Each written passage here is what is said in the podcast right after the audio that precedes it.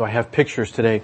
Um, so uh, we're we're going to start a new a new series of messages today, uh, talking about the Ark of the Covenant. Uh, it's a new. The, I've titled the the series "The Saga of the Lost Ark," as opposed to Raiders of the Lost Ark, because um, there actually was a lost ark and it really got lost and it's in the Bible and we're gonna we're gonna hear kind of its story as opposed to the Hollywood story. Now this is a picture. Um, this is actually not from the movie. This is from the attraction at a Disney um, a theme park. But um, you can see there. There's Indiana Jones and his friend Sallah, and they're in the bottom of the pit of uh, what is it, the Well of Souls, and there's snakes writhing around and so forth, and they're pulling the uh, Ark of the Covenant up from the Well of Souls. Very, very spooky. Um, and so that's what Hollywood's vision of the Lost Ark is. Uh, but it's not actually too far from what the Lost Ark might be, except for its location. So um, in the 19th century, there was a, a, an artist named Tissot who painted this picture, and you can see it's kind of the same thing. Uh, so that is actually a picture that he painted of the event we we hear about in Scripture, the the crossing of the Jordan. So um, uh, that is the ark there in the middle. The four the four guys with the poles, they're carrying the ark on the poles, and the next picture is kind of a zoomed in picture. So that's the cherubim that we heard about on the top. Cherubim is Hebrew for cherubs. Um, it's the plural word for a cherub. And a cherub in the Bible is really different from a cherub on a Valentine's Day card. Um, they are supposed to be very scary. Uh, there's debate about how many wings they've got, but the word cherub actually means a winged creature. So um, in uh, Ezekiel, there's these terrifying creatures. They've got they've got four wings and they cover up their hands and their feet, or six wings. Anyway, they've got a lot of wings and they cover up their hands and their feet, and they fly. So they've got lots of wings. And in this case, the cherub are the cherubim are supposed to face each other on the top of what is called the mercy seat. And the idea is they're overshadowing the place where God's presence dwells. So God's focus, uh, God's presence is focused on the the mercy seat uh, which is guarded over by these two cherubim. So that's on the top of the ark. The bottom of the ark is a chest, um, and it's um, uh, this is actually a place where you you notice that the Bible and art are sometimes wrong because if you listened closely during the reading of uh, the passage from Exodus, it said you are to put the pole, the, the the the loops for the poles on its feet, and I think the artist looked at that and said, "Boy, that doesn't look right." Um, and so they said, well, I don't know. I'm, not so sure if I like a top-heavy ark, so I'm going to paint it a different way. So um, you see, though, there's the poles, and um, uh, they, they, they've got the poles, and they're carrying the ark. And inside the ark is uh, the the Ten Commandments, the two tab- stone tablets that the law are carved on. So that's what's inside the ark. And um, uh, you see that that's really not too far from what Hollywood did. So the next picture shows you uh, this is the, this is the actual uh, prop they used in the movie, and I love that our movie props are now in museums. So somebody took a picture of the movie prop. Uh, this is the Ark from the Raiders of the Lost Ark. So they didn't do too bad of a job. Um, I'm sure they were influenced by the paintings and so forth. So anyway, that's that's the uh, the Ark as we see it in in Hollywood. And what we're going to do is we're going to hear over the next couple of weeks the story of the real ark and the way it really got lost. But this week, all we're doing is just kind of setting things up and kind of hearing about it. We're picking up the story uh, close to the point where it got lost, but before it's actually lost. At this point in our story, obviously, everyone knows where the ark is. So, um, uh, that's that's kind of where we're at today. And if you have to leave early, or if you're not off, then uh, here's the here's the big question I would like you to uh, to to be thinking about over over this week, but but over the next couple of weeks as well. When it comes to the ark, the, the big question is: What if you're waiting for God to do something, but really God is waiting for you? What if you're waiting for God, but really God is waiting on you? So that's the that's the big question we're going to be looking at over the next couple of uh, weeks, um, and particularly today. So um, that's that's kind of where we're headed. Now, the way we're going to get there is I'm going to tell you about my vacation because I do that. Um, so um, let me tell you what I did this week. We we took two days off and we went to the Kasilof River, and uh, we caught exactly zero fish. We had a much bigger net than the uh, anglers who were next to us with their with their fishing poles, but we caught exactly the same number of fish as they did. Mostly, what I did is I looked at the river. Um, and you know, I'm thinking about this this uh, passage of scripture, and I'm looking at this river, and um, so so that's what I did. Now, to be fair, I, I, noticed the anglers were not catching anything either. So here's a picture of the anglers. Um, the next one. What? Well, maybe not. Maybe it's gone. So anyway, we spent a lot of time looking at the, the, um, River. And we went down to the mouth of the, of the Kasilof and there was no water there, uh, but there were cars stuck in the mud. And we figured between the fact there was no water, there's probably no likelihood of fish and, uh, getting stuck in the mud. It just didn't sound like a good time. So we went back to the, the camp and we, we did our staring at the water up where there was a lot. And in fact, there actually was a lot. The anglers were, were, they're all wearing their hip waders, but nobody was in the water. And the reason is they're, they're looking at it going, you know, this water is really high and it's really fast. So I don't know, I never got, you know, a point of comparison, but it was zooming right by and it was right up to the top and they're saying, you know, normally we want to, when I come here, there's, there's sandbars and I can go out and fish there and it's like whatever. So, uh, nobody liked the, the river, uh, partly because it was empty of fish apparently, um, but uh, also because it was too high and fast. And because it was high and because it was fast, I was thinking to myself, I would not like to cross this river. I'm thinking again about the Joshua passage. I would not like to cross this river. I don't know what the Jordan is like, but this is one I wouldn't want to try and walk across. So that was what I was thinking about. And um, that is basically the problem that the, the people in the scripture are facing. They're looking at a river and that's their problem. They're looking at the river saying, how are we going to ever get across this? But it's really the latest in a long series of problems, and it's the first in another series of problems. So what's been going on with them? This is the this is the Holy Land. You can see there's kind of it, it slides off to the side, and that's where um, Egypt is, and then it goes up up toward Turkey. So this is kind of the bottom southwest corner, southeast corner of the Mediterranean Sea, and you can see the Sea of Galilee is the lake up at the top, and the Dead Sea is the bigger lake down at the bottom, and the Jordan River runs in between them. And where the people of God have been is uh, in the next slide. They have been for 40 years, they've been down in the wilderness, wandering around in circles for 40 years until all the generation before them died off. So everybody there, except for Joshua and Caleb, was born in the wilderness. So they've never been anywhere. They are true Hicks. They've never been to the big city. They've never been to the Jordan River. They've never been anywhere but the wilderness. And so you would think that now that it's time for them to go to the Holy Land, they would go that way. They would just kind of head straight up north and, and a little bit east, and they would go to the Holy Land. But that's not what happens. Instead, God tells them, don't go that way, uh, go around to the far side. Go to the east side of the Dead Sea, and you'll come in from the east, uh, and you'll cross the Jordan. So we're going to zoom in on that picture. So we're going to zoom in on that area there. Now, um, the next picture. Uh, so this is where they're at. So they're up at the kind of the north end of the Dead Sea, and they're looking across this valley, and they're looking uh, from Shittim, which is where they've been camping, and they're going to go across the Jordan River. They've got two problems. First of all, they've got Jericho. If you go back and read chapter two, you find out that the people of Jericho are alerted. They've heard that these people are on the march. They've heard that God has blessed them. They've won every battle they've had for the last however long. And so they're saying, we don't like this. So they're like on high alert and they're not, they're not happy about the people of God coming in. So, uh, that's problem number two. But problem number one is staring right at them. It's the Jordan River. The Jordan River is, um, normally, I think I've got a picture of it. They're, they're going to cross over to Jordan, they're going to cross over to a city called, a uh, place called Gilgal. And normally they could do it because the Jordan River is not a big river. It's, uh, uh, what I've read is the place where they probably crossed was about 100 feet across and maybe three to ten feet deep in spots. So, so a very fordable river, not a big deal, except our, our passage tells us that this was during the flooding season. So it tells us uh, uh, specifically that the Jordan was overflowing all of its banks throughout the time of harvest.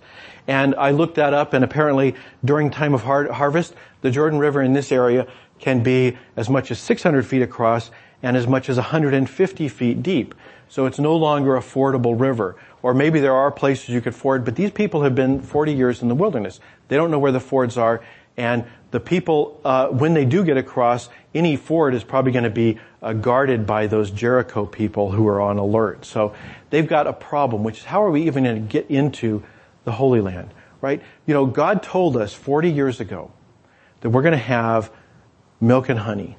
We're going to go to a land of milk and honey, and everyone's going to have their own uh, wine press, and it's just going to be awesome there. But We've been wandering around in the desert for 40 years, and now one more problem facing us. What are we going to do about this problem? I can't even see how to get across the river. So they were basically in the position, I was looking at this river thinking I wouldn't want to cross this. They're in that position and in some, because at least there's nobody on the far side of the Kasilof who is going to try and kill me. So that's their position. They're looking at this, this story, or, or in the story, that's the position they're in. And, um, you know, I think we can relate to them because we may not be worried about crossing the Jordan River, but I think a lot of us um, would like to hear what they hear. You remember what what what um, what we read? Joshua says to the people, "Sanctify yourselves, for tomorrow the Lord will do wonders among you." So that's what they hear. They they see these problems in front of them, but what they hear is tomorrow the Lord will do wonders among you. And I think a lot of us would like that. I mean, uh, I don't know what problems you're dealing with, you know, at work or uh, relationship problems, you know. I don't know what the doctor told you this week or what the doctor's going to tell you in a month when you finally get in. I don't know what, what's on your, what's on your mind. I don't know the, the specific problems you're dealing with. But wouldn't it be great if you could go to church and instead of me, Joshua's here today, guest preacher, Joshua, and through an interpreter, he told you, tomorrow the Lord will do wonders. I mean, wouldn't that be awesome to have somebody tell you, the Lord will do wonders among you tomorrow. I, I would love to have that happen because I've got problems. And, and I'm sure you have problems too. And you would like to have the kind of God that we read about in the scriptures, the one who parts the Red Sea, the one who walks on water, all the great miracles we read about in scripture. We'd love to have that kind of God.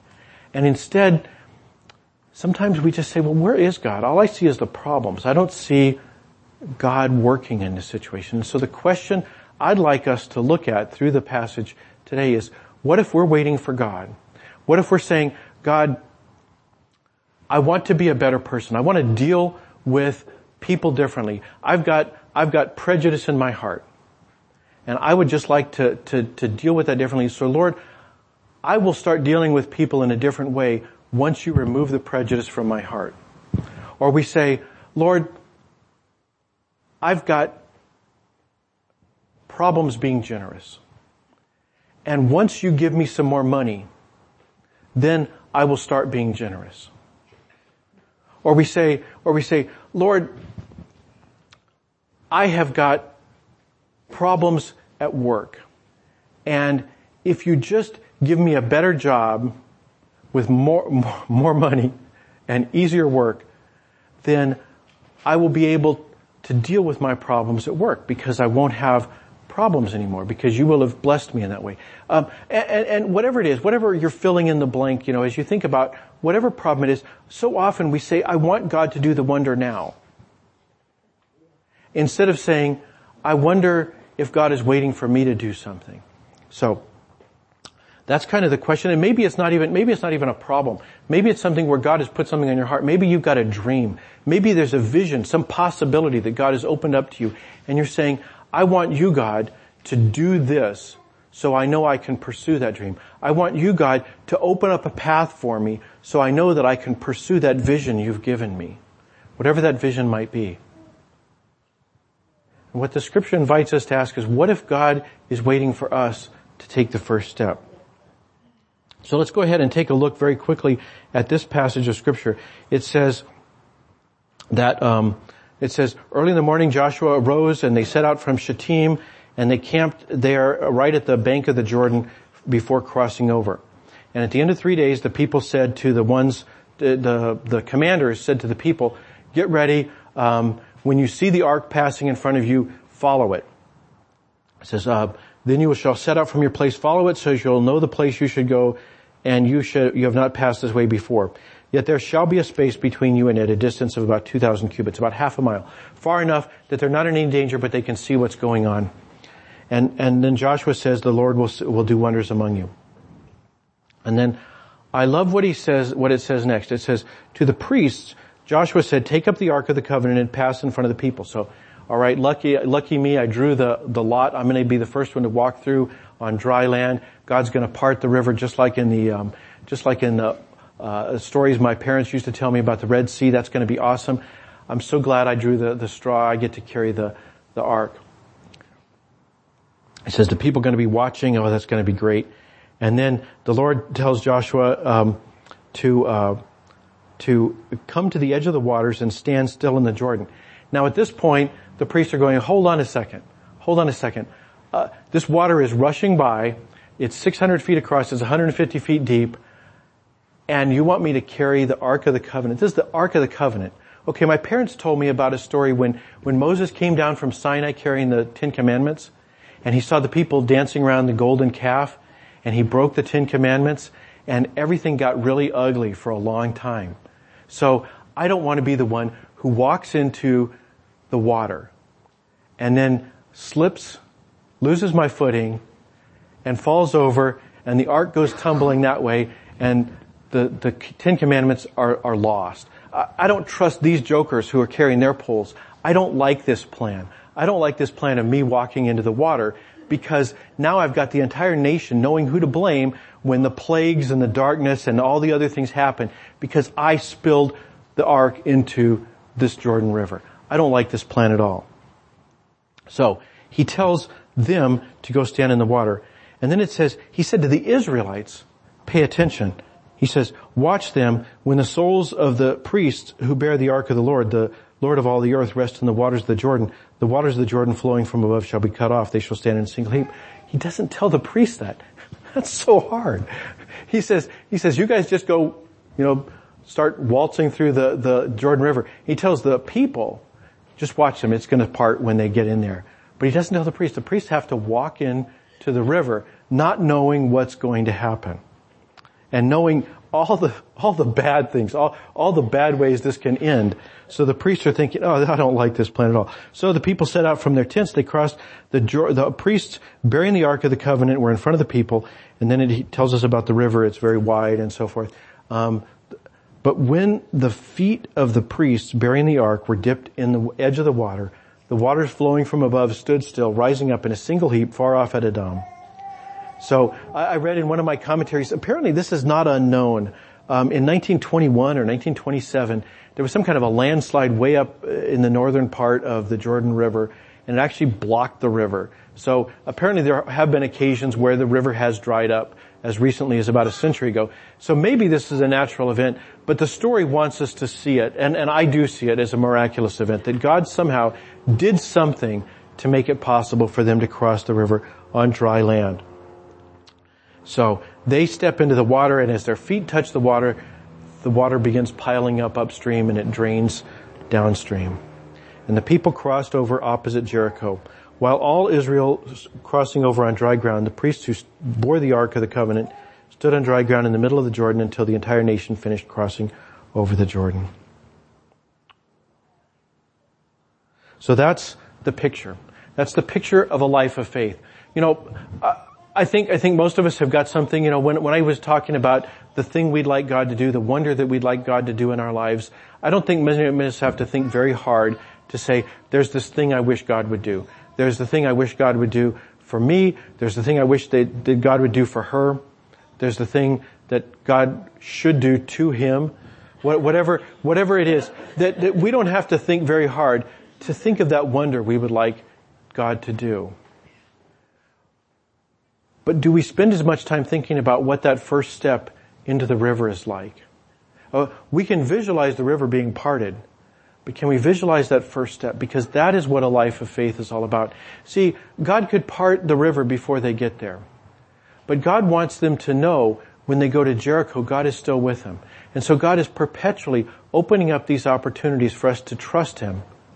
So then He can bless us. And then we say, okay, well, he blessed me in the past.